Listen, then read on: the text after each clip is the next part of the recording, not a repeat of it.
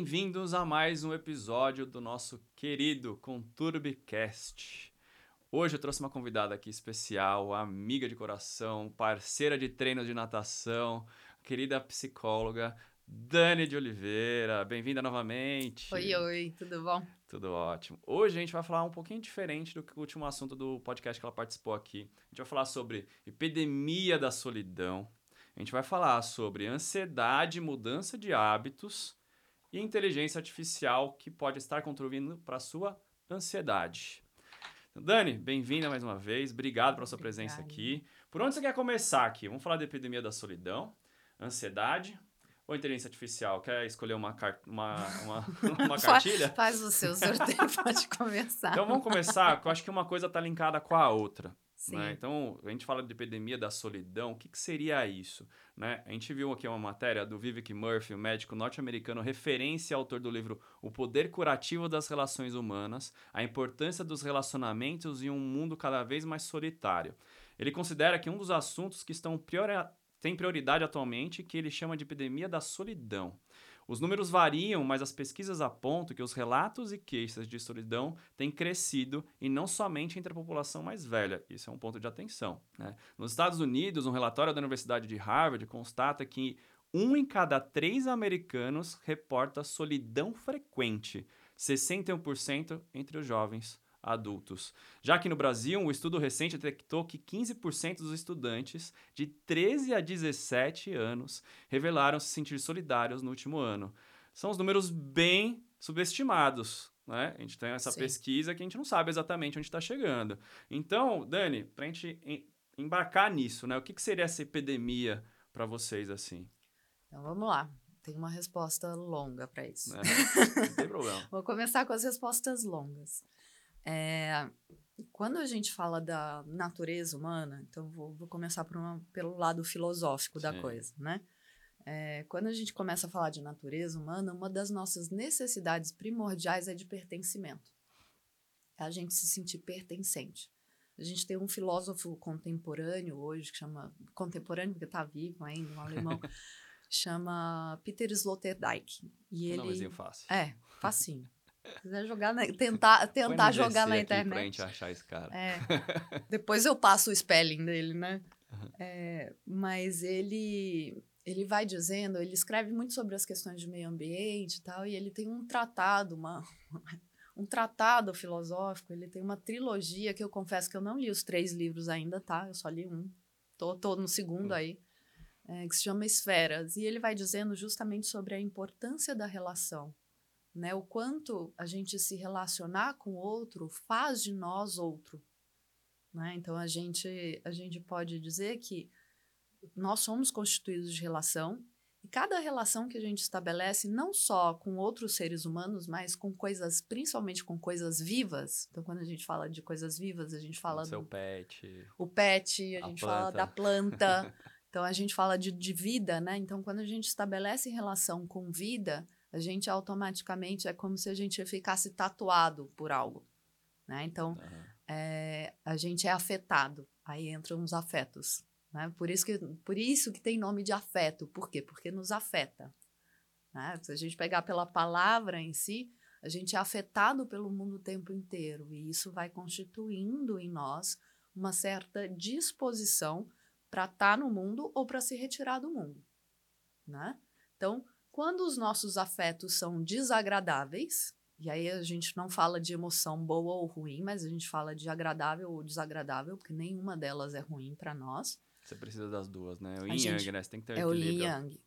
Então, assim, toda a emoção, todo o afeto diz para nós da relação que está se estabelecendo, da forma como a gente está estabelecendo relação. Ou seja, toda a emoção é uma conversa, né, que a gente tem da relação que está se estabelecendo. Se a gente pode entender esse diálogo da emoção, a gente pode entender se ela é funcional ou não. né? Se ela está funcional para aquele contexto. Uhum. Ou seja, as emoções desagradáveis, elas são importantíssimas para nós. Então, raiva é importante, tristeza é importante, solidão é importante, porque vai dizer para nós sobre como eu estou me colocando no mundo. Uhum. O que está acontecendo comigo? Né? Como que eu estou dis disponível ou não para ser afetado? Como eu estou disponível ou não para entrar em relação? Né? Então, quando a gente fala de solidão ou da epidemia da solidão, é essa indisponibilidade, vamos dizer assim, é quando a gente se retraiu a ponto de não entrar, de não estar tá na relação, de não se colocar na relação. Então, quantas vezes a gente vai para um lugar e a gente está de corpo presente? Cara, até falei isso no outro podcast aqui que a gente gravou sobre teoria U. E um dos exercícios da teoria U é o quanto você consegue ficar cinco minutos, cinco minutos, conversando com uma pessoa, simplesmente ouvindo ela, sem pensar em nenhuma outra coisa, com a atenção 100% nela. Né? Que hoje uhum. a gente tem uma disparidade de atenção muito grande. Tudo está chamando sua atenção. As redes sociais, elas dominam a sua atenção de uma maneira que você fica viciado, né? E aí veio a pandemia, né? Não tem como você falar disso, epidemia da solidão, da sem solidão, falar sem falar da pandemia. Né? A gente ficou isolado. O quanto isso impactou nossas vidas, o quanto mudou a digitalização das nossas relações, né? Então, hoje em dia você vai para o mercado de trabalho, todo mundo está querendo tipo o híbrido ou 100% home office. Por quê? Não quer mais se deslocar perder tempo no trânsito e tudo mais. Mas o meu ponto de vista é que você acaba perdendo nas relações de afeto. Sim. Você acaba sendo afetado, falta dessa relação. Como que você vem, visto, vem, vem vindo visto, ter visto isso no, no, seu trabalho do dia a dia? Com as pessoas que você trabalha, você sente uma ansiedade maior por conta disso? As pessoas estão mais têm mais dificuldade em relacionamentos? Como está afetando as pessoas hoje? É, então, com a pandemia, o que, que aconteceu? Todos os nossos padrões de, de relação eles se intensificaram, é, eles se exponencializaram, né? Uhum. Eles se intensificaram muito mais. Então, aquilo que a gente fazia com a gente, a gente só fez em graus mais maiores. intensos, né? Em graus maiores. Escalou, né? Escalonou.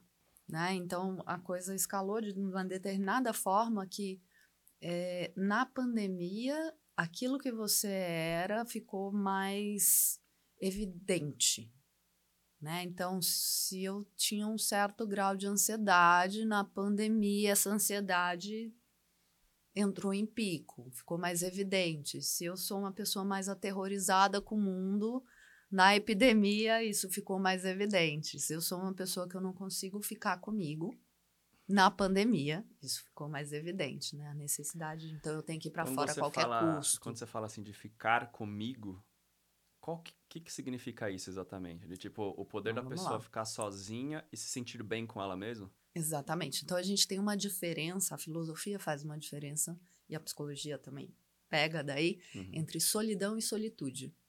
Tá. tá? Então, solidão é eu me sentir sozinho. É eu estar tá sem sustentação em mim. E eu posso me sentir sozinho mesmo eu estando numa multidão de pessoas. Eu posso ir para um show, tá cheio de gente, eu posso estar num e grupo tá de amigos. completamente desconectado e eu tô desconectado. Eu tô me sentindo sozinho.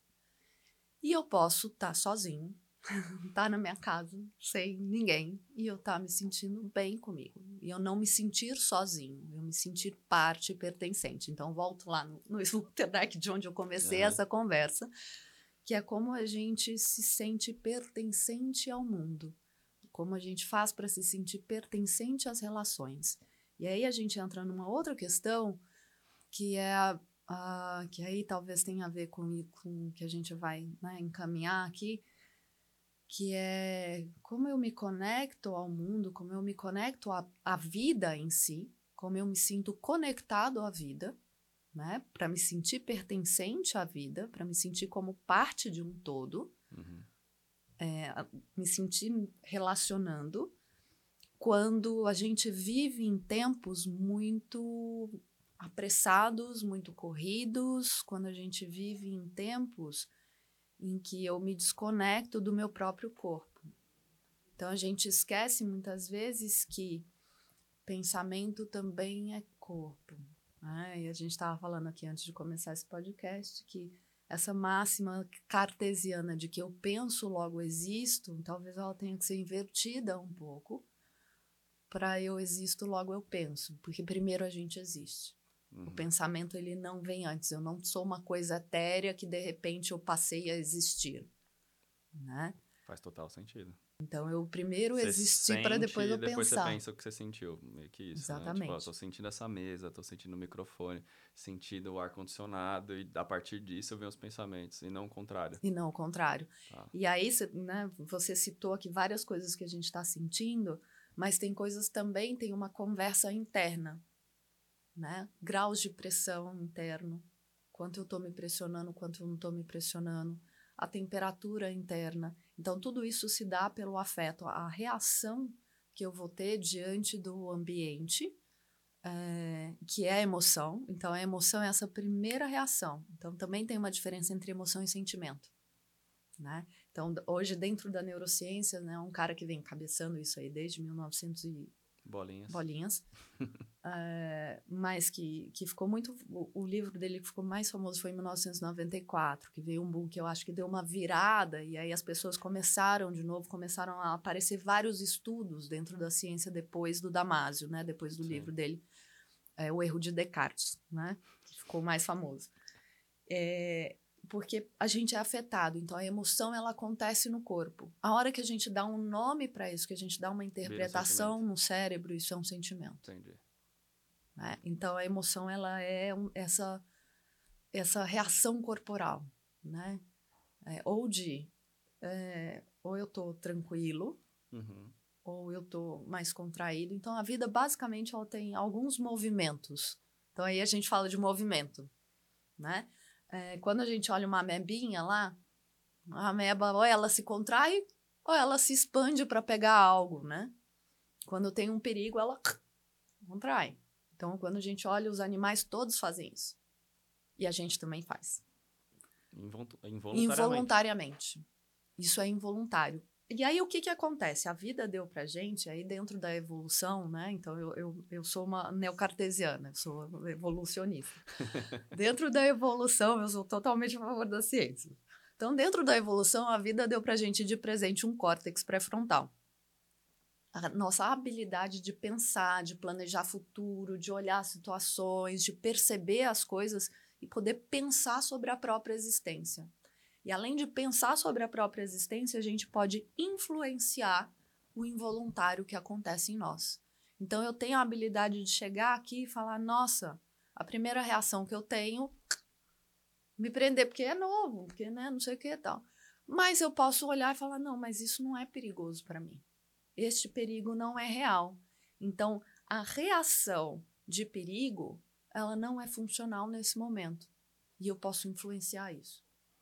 Eu fiz um outro podcast sobre, sobre exatamente de neurociência, né? E o quanto Isso. que a, a nossa, o nosso cérebro, ele tem... É, a gente fala muito de notícias ruins e notícias boas. E quanto a gente reage a uma ou outra. E quando a notícia é boa, a gente não vê perigo, a gente deixa passar. É, é meio que nesse sentido, né? Sim. Então, o nosso cérebro ele capta muito mais coisas problemáticas do que coisas que podem trazer alguma, algum benefício. Sim. Por conta de uma defesa nossa, certo? Que é evolucionária. É, é, é, é, evolutivo, né? A gente tem que ficar muito mais esperto aos perigos que podem, né? Aos leões e às cobras que podem acabar com as nossas vidas do que, né? As coisas, a, a paisagem, as coisas que vão nos, nos relaxar, vamos dizer assim. É, que não é um relaxamento, mas aí são outras questões. Mas você acha que a solidão, ela acaba sendo, nesse sentido da epidemia da solidão, ela pode ser um gatilho dessa, dessa trava Sim. de problemas e tudo mais. A solidão ela vem, né? Então não é uma eu não gosto de falar em coisas lineares, causais nesse sentido, tá? Mas a solidão ela tem a ver com essa desconexão. É, é quase como se a gente ficasse mais vivendo na cabeça e desconectasse da vida em si. Então, se eu não tenho sustentação e suporte, é, se eu não posso sentir que eu estou vivo, eu me sinto sozinho eu fico abandonado de mim mesmo, não é abandonado pelos outros, né? Uhum. Mas é essa sensação de, de isso, abandono da própria isso vida. Isso acontece porque a pessoa está desprendida, não tem um pertencimento a um grupo, ela não pertence a nada. Mesmo é. a distância, você acha que é. é ela pode pertencer a um grupo, mas ela pode se sentir sozinha, aquilo que a gente estava falando. Ela pode se sentir sozinha mesmo pertencendo ao grupo. Então a gente olha, às vezes, né, as, exemplos de suicídio que as pessoas falam, nossa Mas estava aqui como? Porque estava aqui com a gente, estava rindo e estava saindo com a gente todos os dias e ninguém sabia o que estava se passando com essa pessoa. E aí ficam espantadas porque, né, a pessoa tirou a própria vida, porque estava se sentindo sozinho. Né? E a gente, isso tem aumentado. Por quê? Porque, é, é, como eu falei, existe essa desconexão com a vida em si. Esse pertencimento. Pesado. É. é, agora uma coisa Isso foi uma é. resposta longa. Longa, é. Mas vamos ver assim, ó, como que a gente consegue cultivar as relações no mundo cada vez mais isolado socialmente? Sim. Que, que a gente tá... Somente grandes cidades, eu acho que quando é. você vai para o interior é um pouco menos. Sim. Que tem uma, um senso de comunidade maior. Os grandes centros, sempre para São Paulo, você não conhece o próprio vizinho. Você vai para o interior, já muda um pouco isso, né? É. Tem um senso diferente. A gente tem outras comunidades, né? Você vai em favela, tem um senso de comunidade um pouco maior do que os centros mais é. ricos até, né? Que as pessoas mais ricas parece que elas se isolam porque My Precious, eu tenho. É, fica My Precious e a gente fica é. correndo atrás do dinheiro, né? É. Então vira uma, aquela rodinha do hamster que fica ali e correndo. acaba não olhando ao redor, o próximo. E eu sempre falo, eu valorizo muito as relações. Né? Eu falo, a relação, o famoso network, né? As pessoas se destacam no mercado de trabalho, se destacam no dia a dia, elas têm relações mais duradouras. Como a gente consegue fazer isso num mundo cada vez mais isolado, cada vez mais em calls e zooms então. e meetings? Né? Eu acho que a questão não é nem o call, nem o Zoom, nem o Meet. Então, quando você me pergunta do, do, do modelo de trabalho, uhum.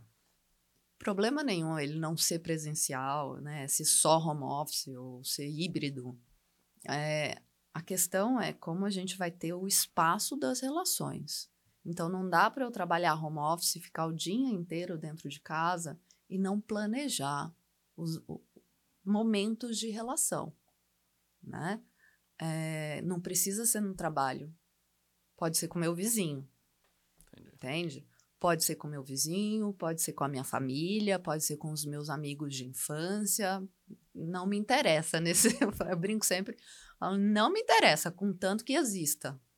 Tem né? que ter relação. Tem que ter relação. É, então, porque, o que, que acontece? De verdade, quando a gente está se relacionando pessoalmente, quando a gente Dou um exemplo simples, assim, quando a gente abraça um outro ser vivo, um pet ou uma pessoa, principalmente com outra pessoa, a gente libera ocitocina. Não tem outro jeito de liberar ocitocina, tá? É abraço. É abraço. é pele, é contato, né? E a ocitocina é conhecida como hormônio da felicidade. Então a gente fica mais feliz quando a gente encontra as pessoas, quando a gente abraça, chocolate quando a gente olha no olho. Dizer, Porque dá tanta felicidade com chocolate. Chocolate dá uma. Com chocolate libera endorfina. endorfina. É diferente. É diferente. É, é outra diferente. felicidade. É outro tipo. É então, de outro tipo. Comendo chocolate, abraçando as pessoas, você Nossa, vai sentir um calor. Você vai ser muito, muito feliz. Muito feliz. Você vai ser muito feliz. né? Dopamina que a gente libera com atividade Sim. física. Então, assim, tem coisas que é isso, a gente precisa do corpo para estar no mundo, a gente precisa usar, né? A gente precisa se usar. Então, quando a gente vive só em pensamento, só na cabeça, só no mundo virtual, é, a gente desconecta. Né? Então, tem vários, é, tem vários estudos hoje que vão mostrando. A grande questão não é a inteligência artificial, a grande questão não é o trabalho em home office, a grande questão é quando a gente se retira das relações. Quando né? perde a conexão. Quando perde a conexão. E aí, ai, como que faz para a gente manter a conexão? É, é esforço. De ambas as partes, né? Ambas, não é só seguir é... a pessoa no Instagram ali e achar que você está conectada com ela. Não, é esforço mesmo, de, dá trabalho. E, e, e aí, com a questão da pandemia, a gente tem que reaprender mesmo. Então, as primeiras vezes vai ser mais, a gente não vai querer, né? Então, as primeiras vezes a gente vai falar, não tô afim disso, não quero. É, ah, não, vou ficar em casa porque é mais cômodo. Eu acho que muito disso, né? Eu acho que além da pandemia, vem do, dessa onda do algoritmo te deixar em bolhas. Ah, então, ah, se a pessoa tem um pouquinho de pensamento diferente do seu, você fala, cara, preguiça de sair com essa pessoa, conversar num negócio que ela tem nada a ver. E eu, eu prego muito o contrário, de falar com pessoas que, que não nada opinião completamente adversa à sua, até porque eu creio muito que as nossas opiniões, às vezes, elas têm uns vieses. E você conhecendo o outro lado da moeda, você começa a ter empatia por outros assuntos, por outros conhecimentos que te levam muito mais longe, né? Então, além do isolamento e a conexão, é se propor a desconectar com os seus vieses e conectar com as pessoas, independente do modo que ela fala. Então, você ser agressivo numa conversa, acontece muito isso, Super. principalmente no lado político, né? A gente vê as famílias se separando por conta de política nessa bolha de um lado esquerda, direita, e isso transpassa para todos os outros campos também. No trabalho, tem pessoas que têm outra opinião, você fala, pô, não vou conversar com esse cara. É, é aí que dá o trabalho, né? Da, aí da, que dá o trabalho. Relação. Porque o que, que acontece? Quando a gente não pode dialogar com o que é diferente de nós, a gente fala tanto de diversidade, né? Fala que é, é o discurso é lindo, mas fazer é difícil. É muito é difícil a gente ESG, fazer. Né? ESG é, é lindinho, dá, mas é fazer bonito. real. Fazer real é muito difícil. Por quê? Porque exige de nós um esforço da gente perceber que a gente tem viés. Todos nós temos uma percepção de mundo. A gente olha o mundo sob determinada lente. Todos nós temos um óculos né? Todos nós temos a visão embaçada. de alguma forma, todos nós temos a visão torta sobre o mundo, porque a gente parte dos nossos princípios, dos nossos valores, de o como meio, a gente foi criado, relações, das muita, nossas né? relações, né? exatamente, da nossa raça, né? Então, a gente tem que entender que existem outros mundos e que eu tenho que sim ouvir do outro mundo, né? O que, que é realidade para ele, o que, que é diferente de mim. E é um esforço a gente se colocar no lugar do outro, é um esforço ativo. Né? Às vezes você não consegue ter empatia pela pessoa porque você não consegue entender aquilo, mas eu sempre falo, sorria, preste atenção que você vai ser simpático, pelo menos com aquela pessoa. No mínimo, no, se, mínimo, no mínimo seja é, educado. No mínimo seja educado. Não tenta. Eu sempre falo, o exercício legal assim de conversa é você conversar sem querer já responder alguma coisa. Presta atenção primeiro, né? Deglute o que a pessoa tá te falando ali, entenda o que tá acontecendo, do que você já vinca, tipo, com as suas ideias jogadas para ela, né? Eu acho que isso cria também, vamos voltar para o assunto da ansiedade, que é o nosso próprio tema aqui, quando a pessoa entra nesse conflito, rola muita ansiedade. Né? Tipo, não estou ouvindo, quero falar logo com você, quero uhum. dar minha opinião. E a pessoa fica cada, cada vez mais agitada, mais ansiosa quanto ao assunto. Então, o problema, problema primeiro, que a gente estava falando da solidão. Aí agora você tem um embate aqui. Isso aumenta a ansiedade das pessoas? Claro, porque é, é, isso, né? Eu tenho que pensar na minha resposta antes de te ouvir. Porque eu tenho que colocar o meu. É, ou também existe o outro lado da coisa que é eu tenho que fazer logo, né? Eu tenho que ser rápido, porque o mundo está demandando rapidez mesmo. Uhum. Né? Então, quando a gente fala da desconexão, inclusive uma desconexão de tempo né, das coisas. Então, é, é isso, né? Aquela coisa de eu tenho que plantar hoje, amanhã já tem que nascer para eu colher depois de amanhã. Não dá para esperar um ano. Não dá para esperar um ano. Não dá para eu preparar a terra, né? E aí a gente vê que é o tempo da vida mesmo fica perdido. E quando a gente fala da gente, é, a gente tem que lembrar que a gente é vivo e a gente tem o tempo da vida em nós. Então, quando a gente tenta acelerar esse tempo, um jeito fácil de explicar a ansiedade é o seguinte: a cabeça vai lá na frente, os nossos pensamentos eles correm para o futuro, mas o coração não consegue acompanhar. O coração, o corpo está vivendo aqui, né? Até consegue, né? Você vai ter um batimento de 150 por minuto. Ele tenta, porque o coração. Parado, sentado. Eu falo que o coração ele fica fazendo a ponte entre os neurônios do intestino, do sistema nervoso entérico e os neurônios do cérebro, né? E aí o coração fica lá, tadinho, né? No, no, na, na corda bamba ali entre os dois. Então ele tenta acelerar para seguir o cérebro, mas aí tem o tempo daqui, né? Do, do intestino, tem o tempo da digestão. Né? Tem o tempo do sistema nervoso entérico, que hoje a gente sabe que a gente tem. Dois cérebros, né? Três. Três, Três porque a gente tem o coração. Coração também. O coração ah. tem, tem um sistema nervoso cardíaco. Interessante. É. O outro podcast Não. que a gente gravou, que a gente falou só de dois. Eu e o Flávio Maneira aqui, que é. é a gente é, tem três. Especialista em neurociência. A gente falou, cara, tem o gut feeling, que é o tem americano. O gut feeling. Que é tipo é. das entranhas das nossas, entranhas. que é o nosso segundo cérebro, ou talvez o primeiro, Primeiro, é, eu, eu acredito muito é que seja o primeiro. Para mim é o primeiro. Então, você tá constipado aí, talvez você é, tenha... Você tá enfesado. talvez tenha problemas de raciocínio e que vem do seu quê. intestino, da sua bio... microbiota, cara. Do é que você louco. come ah, e da forma total. como você vai lidando. E aí, para nós aqui, né, a forma como você vai digerindo a vida ou não digerindo. Muito né? louco isso, cara, porque a gente tá falando de ansiedade aqui e mudanças de hábito. A alimentação já não somente para o seu corpo físico, mas o mental, mental, também vai fazer diferença, é isso, né? Então, quando a gente fala de regulação emocional, é, a gente tem que lembrar de todo um estilo de vida.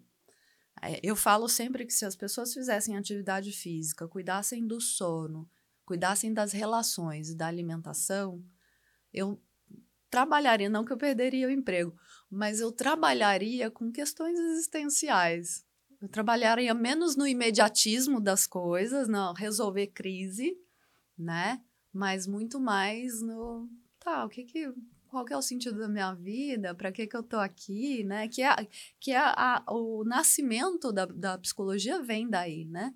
Tentar se entender, né? Tipo, é... por que, que, eu é. estou aqui nesse ambiente? Por que eu estou fazendo o que estou fazendo? É... Porque eu tenho esses hábitos que eu tenho agora. Por exemplo, falou de exercício físico.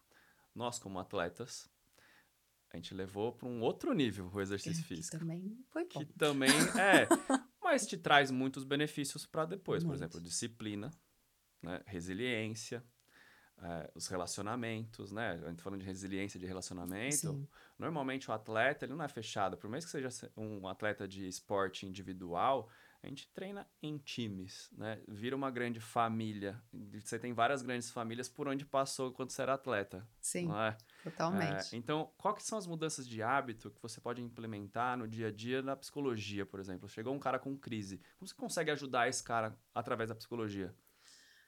Vamos lá. É... Aquele caminho... Uh! Vamos lá. Aterrissamos para psicologia de novo. Vamos lá.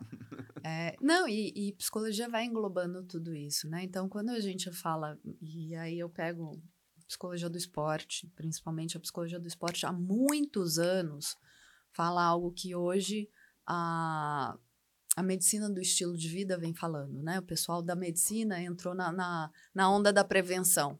Então, Graças criaram. A Deus, é, né? Então, Harvard criou toda uma, uma formação. Mas eu posso te falar por quê? Tem um ah. viés econômico aí. Super. Está mais barato você prevenir. de saúde prevenir, então tem um foco agora nisso, é, prevenção. Mas exatamente. Não, mas é isso mesmo. É, então, Harvard criou toda uma, uma formação em medicina do estilo de vida para ensinar para os médicos as coisas que da psicologia do esporte Isso a gente já sabia. Independente do médico, né? Independente do médico, de qualquer área. seu aqui um tempo atrás de outro podcast nosso, o Arthur Danilo. O Arthur. Né, para o Vida V que a gente faz aqui. É, ele fala muito disso, de estilo de, de, vida. E qualquer médico, né? Qualquer ele é médico. psiquiatra. Mas ele falou, cara, no instituto, eu esqueci o nome do instituto que ele No IPQ, no IPQ. Instituto de Psiquiatria. É, trabalhando. Ele traz várias outras, tipo ortopedista, traz um cara de sono. É, a gente tem, a gente tem, né, endócrino, lá, né? trabalho com ele lá. Arthur é meu, meu colega ah, de... Legal. É meu, é, na verdade, ele é o, o cara, o coordenador do ambulatório e eu tô lá. É, então a gente tem né, neuro, a gente tem endócrino, a gente tem educador físico, psicólogos, psiquiatras, todos falando da medicina do estilo de vida, né? É, e é algo que a psicologia do esporte trabalha há muito tempo, porque a psicologia do esporte vem falando de estilo de vida desde o seu nascimento, lá em 1950 e tantos. É porque se você falar de alta performance, imagina seu carro de Fórmula 1. O quanto de gente está envolvida para o carro de Fórmula 1 funcionar perfeitamente e entregar o melhor. Imagina o seu corpo como uma máquina igual ao do Fórmula 1. Eu gosto muito do Phelps. Ele falou, cara, eu investia na, minha, na minha saúde, no meu trabalho, mais de um milhão e meio de dólares por ano. Só para melhorar a performance os melhores exames, os melhores é. médicos, saúde mental e tudo mais, porque ele considerava o corpo dele exatamente uma máquina. Por que a gente não faz isso também? Obviamente não na mesma proporção do é. Phelps, mas para o nosso dia a dia de performance, no trabalho, nas relações. E aí eu vou voltar para o nosso primeiro assunto, porque o Phelps ele produziu um documentário, não sei se você viu, sobre não depressão, sobre chama The Weight of Gold. Então, justamente sobre as doenças mentais no esporte de alto rendimento. Porque, querendo ou não, é muito solitário. né? Exatamente. E o, a- o, índice, a- é, o índice de doenças mentais no esporte profissional, no esporte de alto rendimento, é altíssimo. É, a gente viu a Porque- Simone Ba- Biles também, Exatamente. parou por conta de saúde mental. Por quê? Porque ali tem que ser herói, né? Não pode, não pode ser gente. E quem é gente tem, sente tristeza, sente solidão. Como eu falei, né? As emoções desagradáveis, a gente tende a achar que a gente não pode sentir. Né? Aquela, aquela pessoa que vira e fala assim, não, mas eu não sinto raiva. Eu olho e falo, hum, duro isso, né? Não sente na nossa frente, É. né? Em algum momento você... Não, a raiva vai sair em algum lugar. Você pode não estar consciente. Então, existe isso também. A pessoa não, não saber que aquilo que ela está sentindo é raiva. É onde a gente fala da desconexão do corpo. Então, a pessoa não consegue nem nomear a emoção. E aí, quando você me pergunta como eu ajudo com a psicologia, é, bom, eu vou olhar todas as questões de estilo de vida, vou fazer pequenas alterações, mudanças de, de hábitos. Então, e lembrando que mudança de hábito tem que começar muito pequenininho. Não dá pra gente, né? Ah, não, olha, eu durmo quatro horas por noite só e eu de repente virar pra pessoa e falar, então você vai começar a dormir oito. É, eu vou ali, Conheço ó. gente que dorme só isso. É. não sei quem é. Senti que que foi é. direcionada a mim essa daí. né? Seguimos. Depois sente dor, dor machuca, tem não sabe por lesão, não sabe É. por quê. Mas eu acho um É. absurdo ter que dormir, cara. Só isso que eu falo. A gente tem pouco tempo na Terra pra ter que dormir. Mas continua. Mas eu vou te contar que foram muitos milhões de anos de evolução para chegar a, a, a oito horas de sono, tá? Então, Antes alguma era- razão tem. Era muito menos, É, muito mais. Não, é, é, tem um livro muito interessante que se chama Why We Sleep, né? Por que nós dormimos, do Matthew Walker, que é um neurocientista, psicólogo. Ele é um neuropsicólogo que ele só estuda sono. E ele vai dizendo isso. Nossa, a gente evoluiu, nosso cérebro evoluiu para oito horas de sono. Porque precisa limpar, o corpo precisa limpar, o po- o corpo Esse precisa se fragmentador de recuperar. disco. Exatamente. Então, eu vou trabalhar em todas as questões de estilo de vida, em pequenos hábitos, mas principalmente na regulação emocional.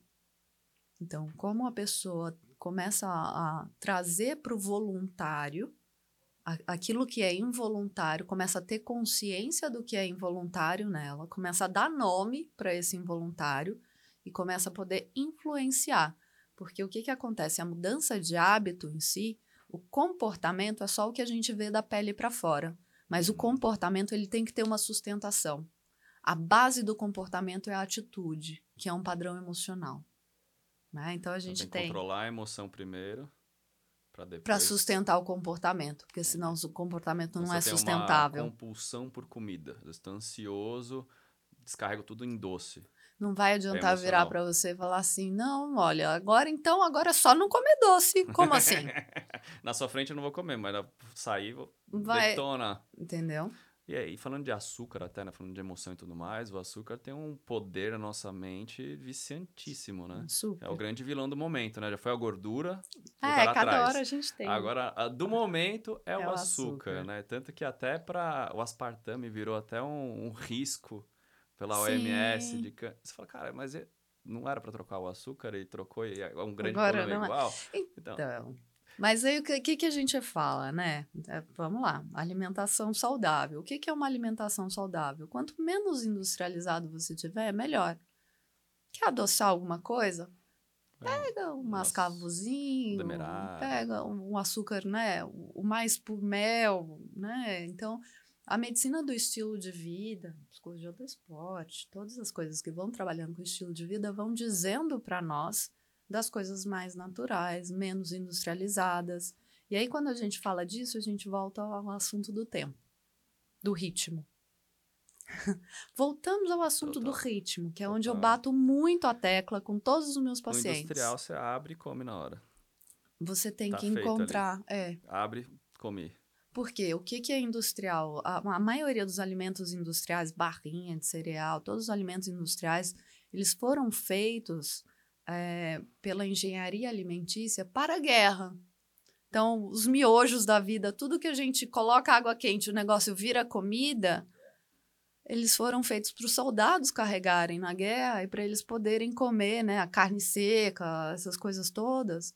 Foi feito ali na, nas situações para que eles pudessem levar na mochila o men menor peso possível, tivessem acesso rápido a uma grande quantidade de caloria, inclusive, né? E de máximo de, de nutriente que fosse possível para manter eles em pé. Estamos falando de industrializados e a nossa ansiedade que acontece? A gente acaba tendo hábitos não saudáveis comendo industrializado. Mas, eu penso, tem, tem dois layers aí, né? Tem duas camadas do que é industrializado e qualidade de vida. Uma, que é na velocidade do nosso tempo, a gente tem que comer o mais rápido possível, prático, pega o industrializado. Um outro fator é econômico. Querendo ou não, a comida orgânica, o preparado natural acaba sendo mais caro do que industrializado para algumas faixas de alimentos. Depende. Então. Depende. Tá? Porque uh, a gente tem alguns estudos que mostram que é, o acesso ele pode ser muito facilitado para verduras, frutas, uma, uma, uma, por exemplo, a carne é muito cara. Uhum né? Mas quando você vai em feira, na xepa da feira, você tem alimentos muito bons e que saem por um preço mais barato, né? Agora, se você vai comprar, né? Então, falando de, de, de rapidez, se você vai comprar no saquinho tudo picadinho, vai sair mais caro. Então, realmente, é. esse acesso ele é mais caro. Se você vai comprar tudo é, Você está comprando tempo, né? Querendo é. ou não, você já está cortado, está limpo, você está comprando, tá comprando tempo. tempo né? Então, e aí é o quanto vale o seu tempo nesse sentido, né?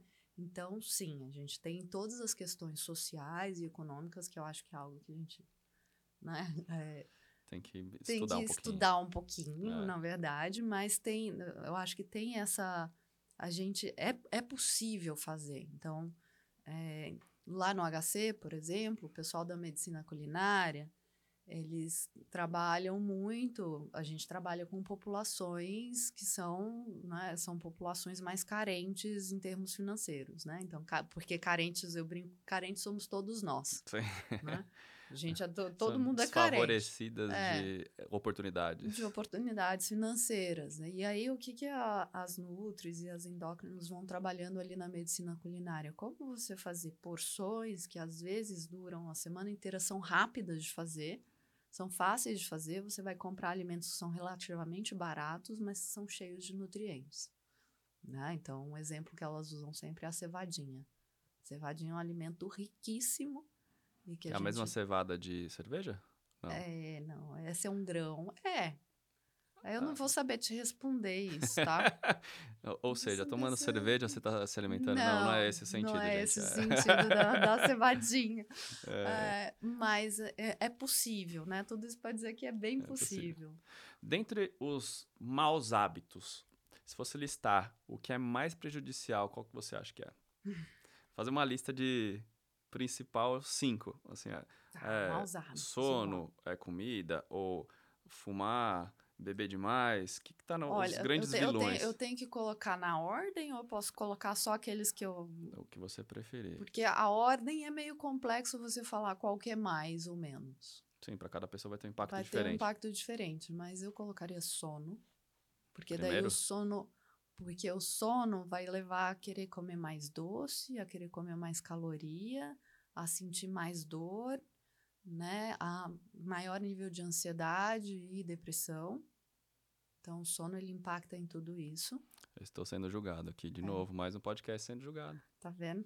Mentira, tá tudo alimentação. certo. Eu já sei disso. É. Alimentação, acho que tem, tem, total relação também com sono, com alimentação. Sono. Você Exatamente. come alguma comida o pesada, horário, não consegue dormir depois. Horário de alimentação vai influenciar muito no sono e o que você come vai influenciar muito no sono, principalmente o consumo de cafeína e etc. Uhum. E aí eu colocaria relações saudáveis. É um Junto. fator importantíssimo. Inclusive, tem um estudo longitudinal de Harvard que é super importante para nós, é, que ele está aí rolando há 75 anos já, que vai Louco. dizendo. É, foram várias gerações de pesquisadores e eles foram pesquisar o que faz as pessoas mais felizes e uma vida mais longeva, longeva e feliz. O cara tem mais amigo do que dinheiro na conta, vale mais Para O longevidade. principal fator não é nem esporte, nem atividade física, nem sono, nem nada, mas relações saudáveis. Se você tiver relações saudáveis, você vive mais e vive mais feliz. Inacreditável. Então, Muito aí bom. depois vem alimentação saudável, depois vem esporte, né? E atividade física também entra nessa lista.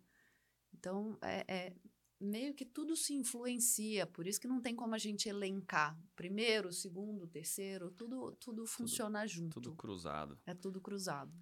Vamos para nossa última pauta aqui agora. A gente vai falar de inteligência artificial. A gente tocou alguns âmbitos aqui da inteligência artificial e eu quero falar mais, porque a gente, gente fala muito de inteligência artificial, mas não é um negócio novo. A inteligência artificial foi falada em 1940 e só agora que chegou para a grande população o que a gente chama de inteligência artificial generativa, que esse é o X da questão. Uhum. Antes, você pegar uma, uma Nespresso da vida, a Nespresso tem uma inteligência artificial ali. Sim. né? Você aperta o botão, ela para. É, quando a Quando eu gente fala quiser. de tecnologia, agronomia é uma tecnologia. É.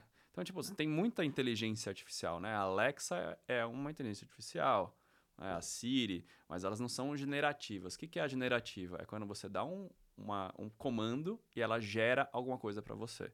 É o caso do ChatGPT, o Mid Journey e aí vai, que são as mais conhecidas hoje. Sim.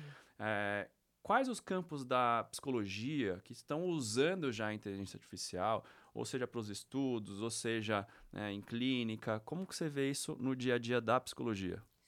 Então, não tem como fugir, né? Então, aí. Exato. É, eu falo que a gente tem que aprender a trabalhar com a inteligência artificial. Então, vou dar os, os perigos primeiro, né? Então, tem, tem várias, várias tentativas aí com inteligência artificial que a gente vê que a inteligência artificial exclui, porque a inteligência artificial ela vai, ela vai obedecer, entre aspas, ela vai aprender as mesmas regras de conduta que a gente tem. Tem Então, os mesmos vieses que, vai de quem está ser treinando. preconceituoso, exatamente. Né? Então, quem que está programando esta inteligência? Então, vai ter preconceito, vai ter exclusão, vai ter um monte de coisas. Então, é, né, tem, tem casos, inclusive, da inteligência artificial assediando menores de idade, né? É, então, a gente tem que ter um cuidado muito grande com, de como a coisa está sendo feita. Total. Né? Mas, porém, todavia, contudo, entretanto, a inteligência artificial tem feito muitos é, favores dentro da psicologia, né?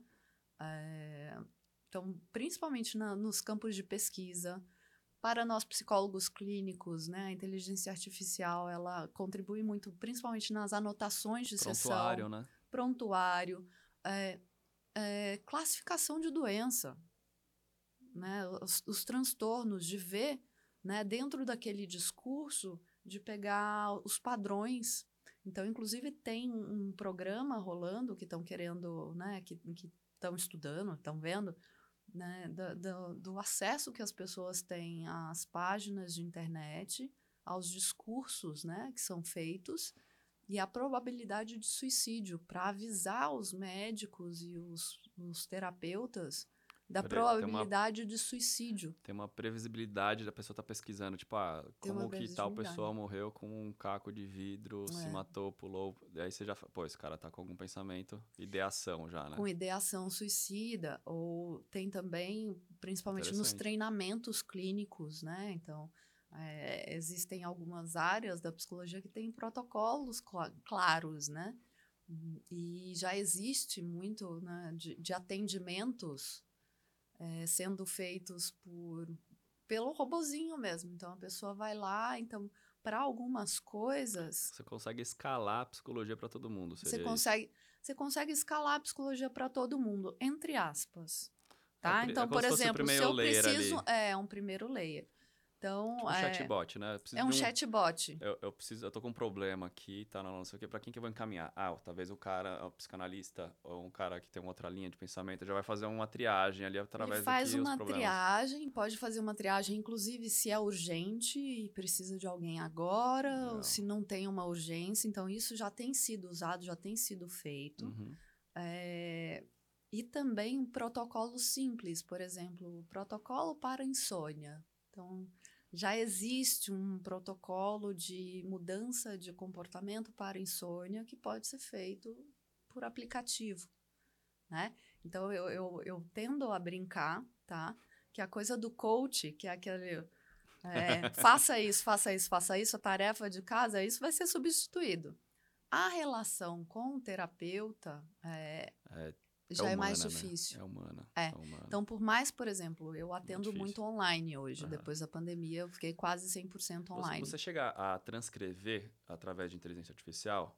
De, tipo, Ainda não. Tá, Quero gravar- experimentar isso. É, porque eu tenho, eu tenho, eu acho legal isso, mas eu sempre tenho uma barreira da privacidade da pessoa. Exatamente. A pessoa primeiro você tem que falar pra ela que Exatamente. tá gravando e tá sendo transcrito, Eu não, é, minhas sessões essa- não são gravadas. E, e, e aí, o que que acontece? Eu também não sou das terapeutas que eu tô conversando com você e tô anotando. Raramente, quando é alguma coisa muito importante, eu Faz pego e anotação. faço uma anotação. Eu faço depois. Porque eu entendo que o que, fo- o que eu fui afetada, voltando ao afeto, naquilo que eu fui afetada durante a sessão é o que é importante ali. Né? É o que Fazer é o highlight é do o que foi highlight do que foi Às falado. vezes tem uma sessão de uma hora com a pessoa, daquela uma hora, às vezes ela tem cinco pontos principais. Você anota aquilo lá Exatamente. depois. Até pra. Eu falo muito isso de entrevista, né? Você tá entrevistando a pessoa aqui, se eu tivesse conversando com a Dani, escrevendo aqui, anotando as coisas, É. provavelmente te deixa até desconfortável de falar, porque não tem outra pessoa aqui. E a relação com o paciente, aqui no caso, é exatamente essa, né? Tô de frente Pessoal. de frente com você. Aí de repente você para, anota. A pessoa fica curiosa. O que, que ela tá anotando? E ela para de falar. já não aconteceu isso com você? Eu já, eu já fazendo terapia, eu já falei, "Que- por que, que ela tá anotando isso? Eu, parei de- vou falar, parar de falar disso. Eu vou falar.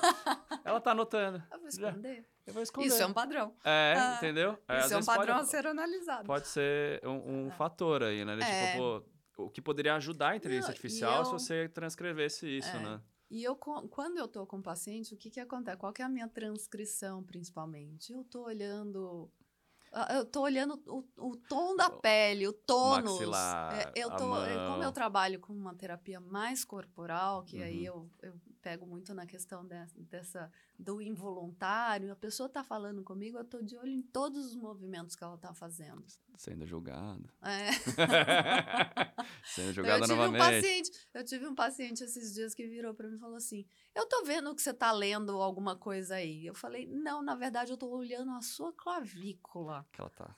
Eu tô, eu tô lendo, eu tô lendo alguma coisa, tô Você lendo não tem a, a corpo. saboneteirinha que não né? tá aparecendo. Não, eu tô lendo que tá tem uma tensão. Né? Eu tô lendo Tenta que tá mais relaxa- pra dentro. Pra que que é isso? né? É, e aí eu tô entendendo o que, o que que tá acontecendo, que movimento, tô tentando entender o que movimento tá E acontecendo. online você consegue tá fazer isso fazendo. também, né? online eu consigo fazer isso. Então eu tô no online, mas eu tô com a pessoa, eu tô na presença, né? Então é, é o que eu falo. O importante, na verdade, é a qualidade de presença com que você está na relação, né? É, É uma e aí eu trabalho, tremenda, né? é, e aí eu trabalho com os meus pacientes para que eles tenham relação. Então a relação comigo não vale, né? Porque eu sou terapeuta. é, ajudando a ter relação ter com outras pessoas, né? na vida.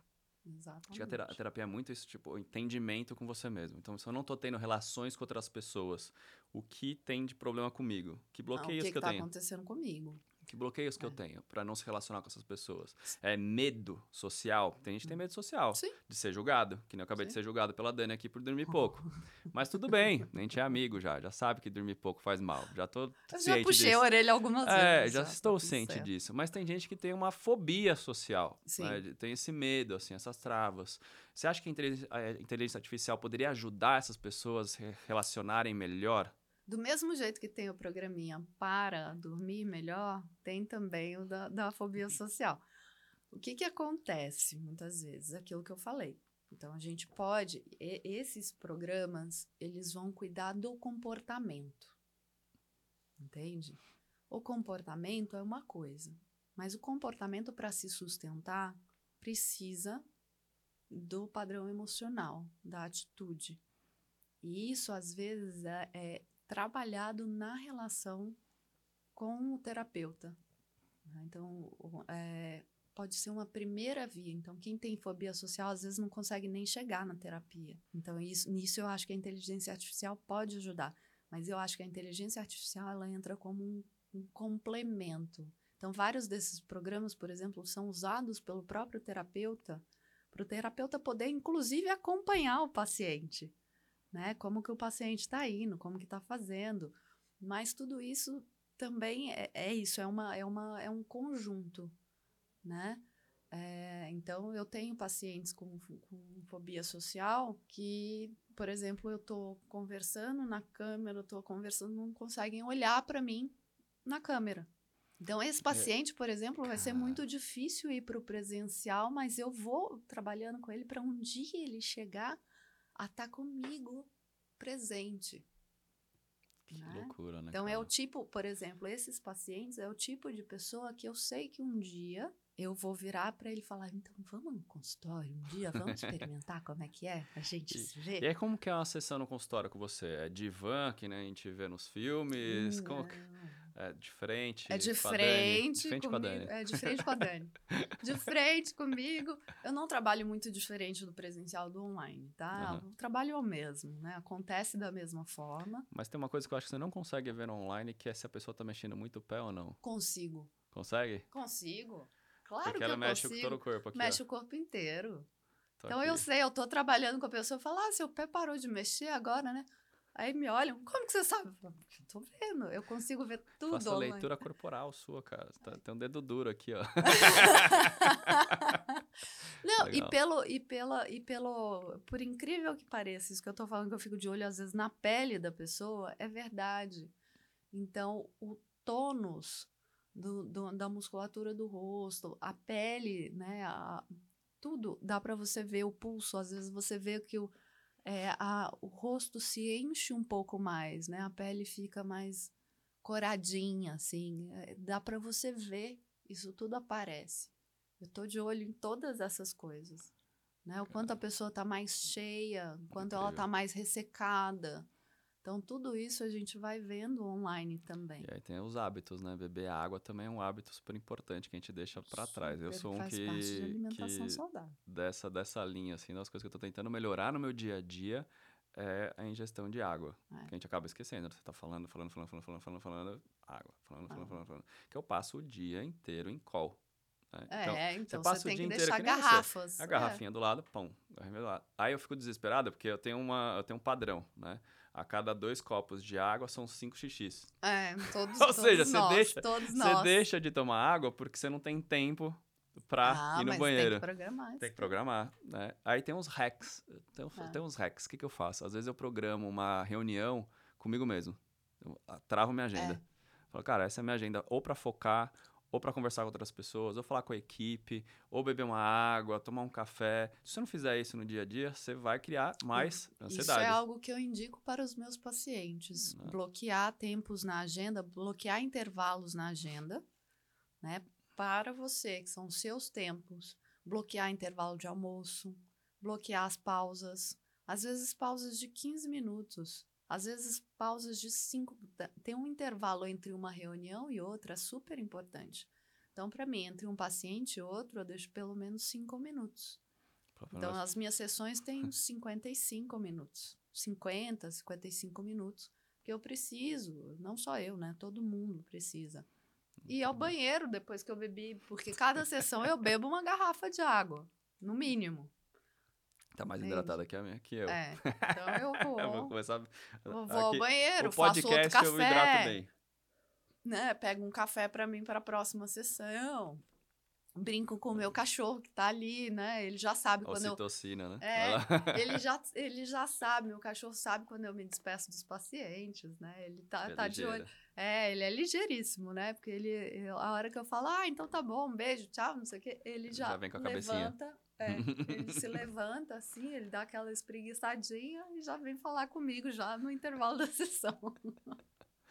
Agora, pra gente encerrar, Dani, como você acha que vai ser daqui pra frente o tratamento ansiedade mais inteligência artificial? Como que você acha que pode unir as forças Uhum. da inteligência mais a psicologia para ajudar as pessoas que têm ansiedade? Eu acho de verdade, né?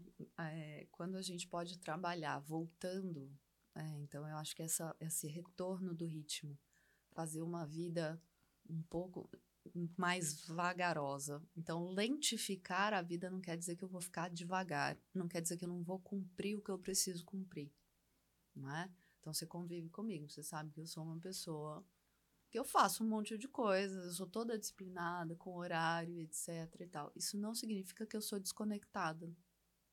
E que eu não sou Você lenta. tem os seus momentos. é. né? Inclusive, eu sou uma pessoa bem lenta. Então, eu, como sabendo que eu sou Aqui falando, mas lenta, na, na água, bicho, tem que ver a Dani nadando. sou uma pessoa Tem alguns recordes aí no, no currículo. É, foi- foi- foi. É, Outra- outra vida. Outra vida. Outra vida. Mas é, eu, eu tenho uma intensidade de fazer as coisas, eu faço o que precisa ser feito, mas ao mesmo tempo eu tenho pausas, tem momentos de lentificação. E ao mesmo tempo que eu estou fazendo o que eu preciso fazer, eu também sei o quanto de esforço eu estou usando. Então, isso é super importante. Nisso eu acho que a terapia vai ajudando muito a gente entender quanto de esforço eu estou usando. Eu estou fazendo mais esforço do que eu preciso eu estou usando mais tônus do que eu preciso usar, ou eu posso fazer aqui e estar conversando com você no meu ritmo, no meu tempo, sem me acelerar, sem perder a, a minha própria linha. E nesse sentido, quando a gente puder, né, quando a gente é, entender que a inteligência artificial não precisa nos tirar de nós, a inteligência artificial vai nos ajudar.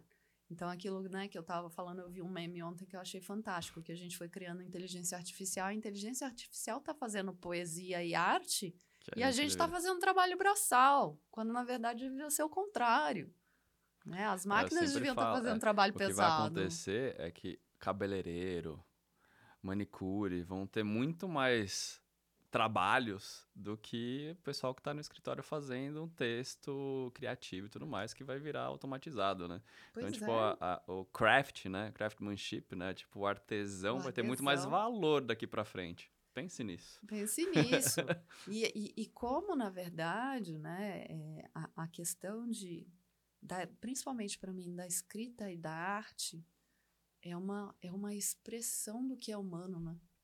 Então, se a gente for pensar que a expressão daquilo que é humano tá ficando para a inteligência artificial, aonde a gente vai para nossa humanidade, Qual que é o nosso espaço na qual que é o humanidade? nosso espaço. né? Tem uma pesquisa, é, só para terminar mesmo, tem uma pes- pesquisa que foi feita, que eu acho que ainda está rolando, né, que eu estava lendo na, na American Psychology Association. A Dani, bicho, ela é ultra nerd. Eu sou nerdona. Nerdzona. Sou nerdzona. Essa é a parte boa da disciplina da natação, porque a pessoa começa a entender e aprender e fala, cara, eu posso levar isso para todos os outros campos É. da minha vida, não é? É, é verdade. Sou nerdzona de tudo. Então, tem uma pesquisa rolando que mostrou que pessoas que foram atendidas, quando elas chegavam no hotel e elas foram atendidas por um robô, elas depois eram ah, piores seres humanos com os atendentes pessoais, com pessoas, né? No sentido de que elas maltratavam mesmo, eram grossas.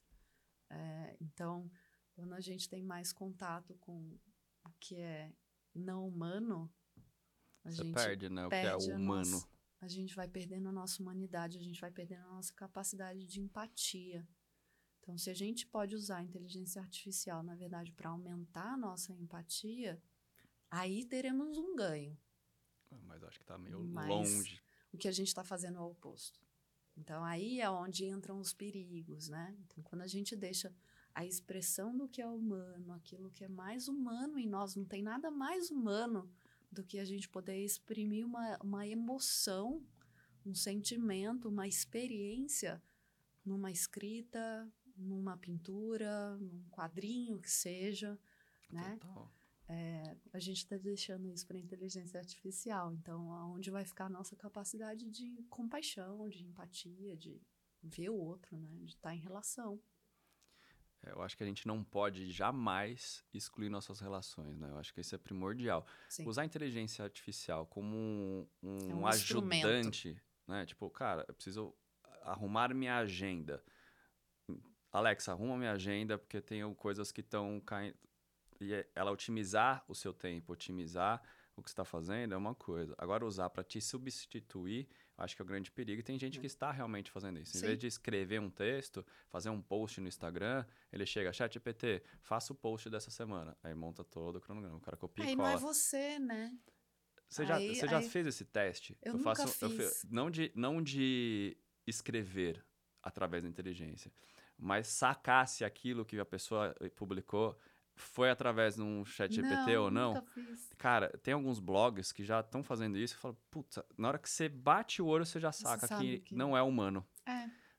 Tem al- alguns termos, Tem algumas alguma coisas, coisa cara. que Quando você, não- você fala, tem uma coisa desconexa aqui, cara. E é exatamente isso, perde a conexão com o humano. Por mais que seja, fala, cara, o cara criou um puta num roteiro, mas foi o chat GPT aqui. Você você É. perde até o interesse de Você ler. perde interesse. É, que é, né, que é o que está acontecendo nos Estados Unidos, que os atores e Então, mundo revol- é, roteiristas em estão greve em porque greve. não querem que use para fazer roteiro, usar imagem.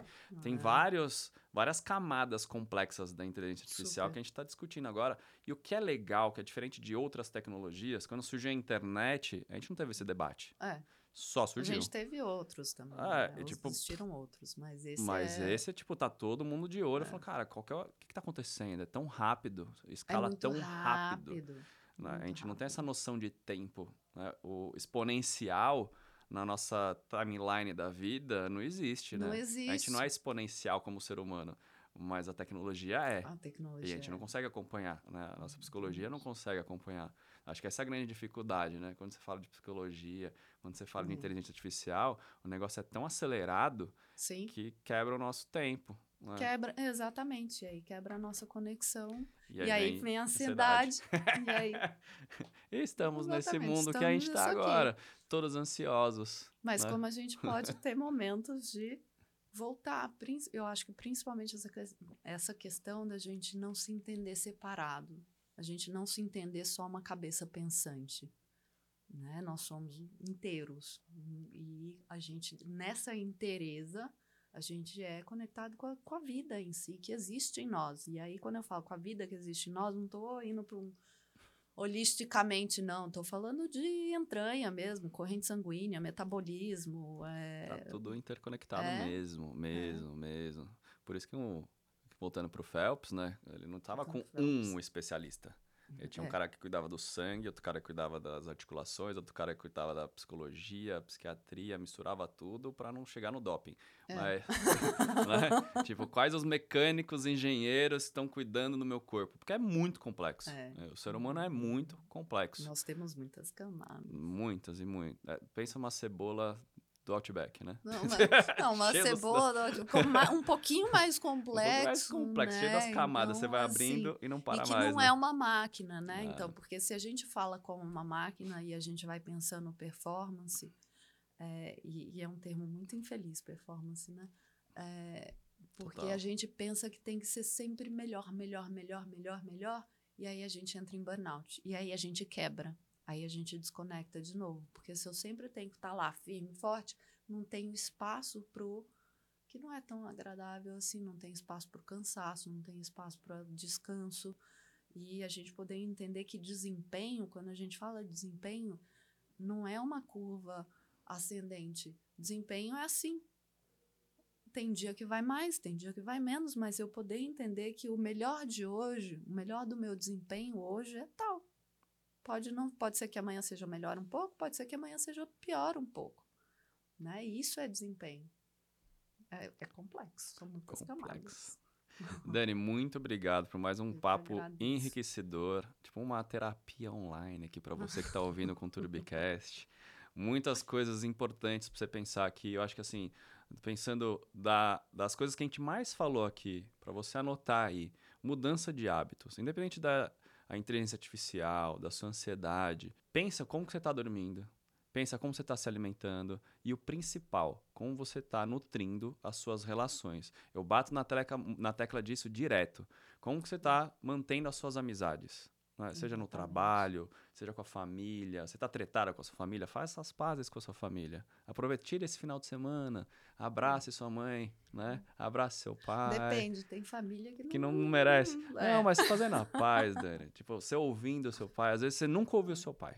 Ah, né? sim, sim. Aí você sim. fica cinco minutos ali só ouvindo ele. Muda completamente a relação. De Sim. 50 anos que tá bagunçada. Né? Porque às vezes você tá ali e tem tanto conflito, né? É, mas tem relações, e aí eu falo, tem relações que são saudáveis na distância. Ah, Mas isso a gente só pode entender se a gente estiver conectado com isso que eu falei. no- o, nosso instinto de sobrevivência, de ver se aquilo é saudável para nós ou não, se é funcional ou se não é, né? Então, eu, eu não sou defensora de que a gente tem que estar tá sempre bem com o pai e mãe, Ah, não. sim. Mas a gente tem que cuidar das nossas relações. Isso sim, as nossas relações são o principal.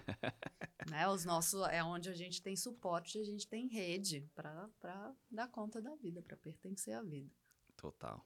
Dani, muito, muito, muito obrigado Eu que agradeço. por mais um podcast aqui com a gente. E até a próxima. Você que gostou, deixa seu like, seu comentário aqui na sua, no seu canal favorito de escutar podcasts ou ver podcasts, seja no meu YouTube, seja no Spotify, no Apple Podcasts. E até a próxima. 好。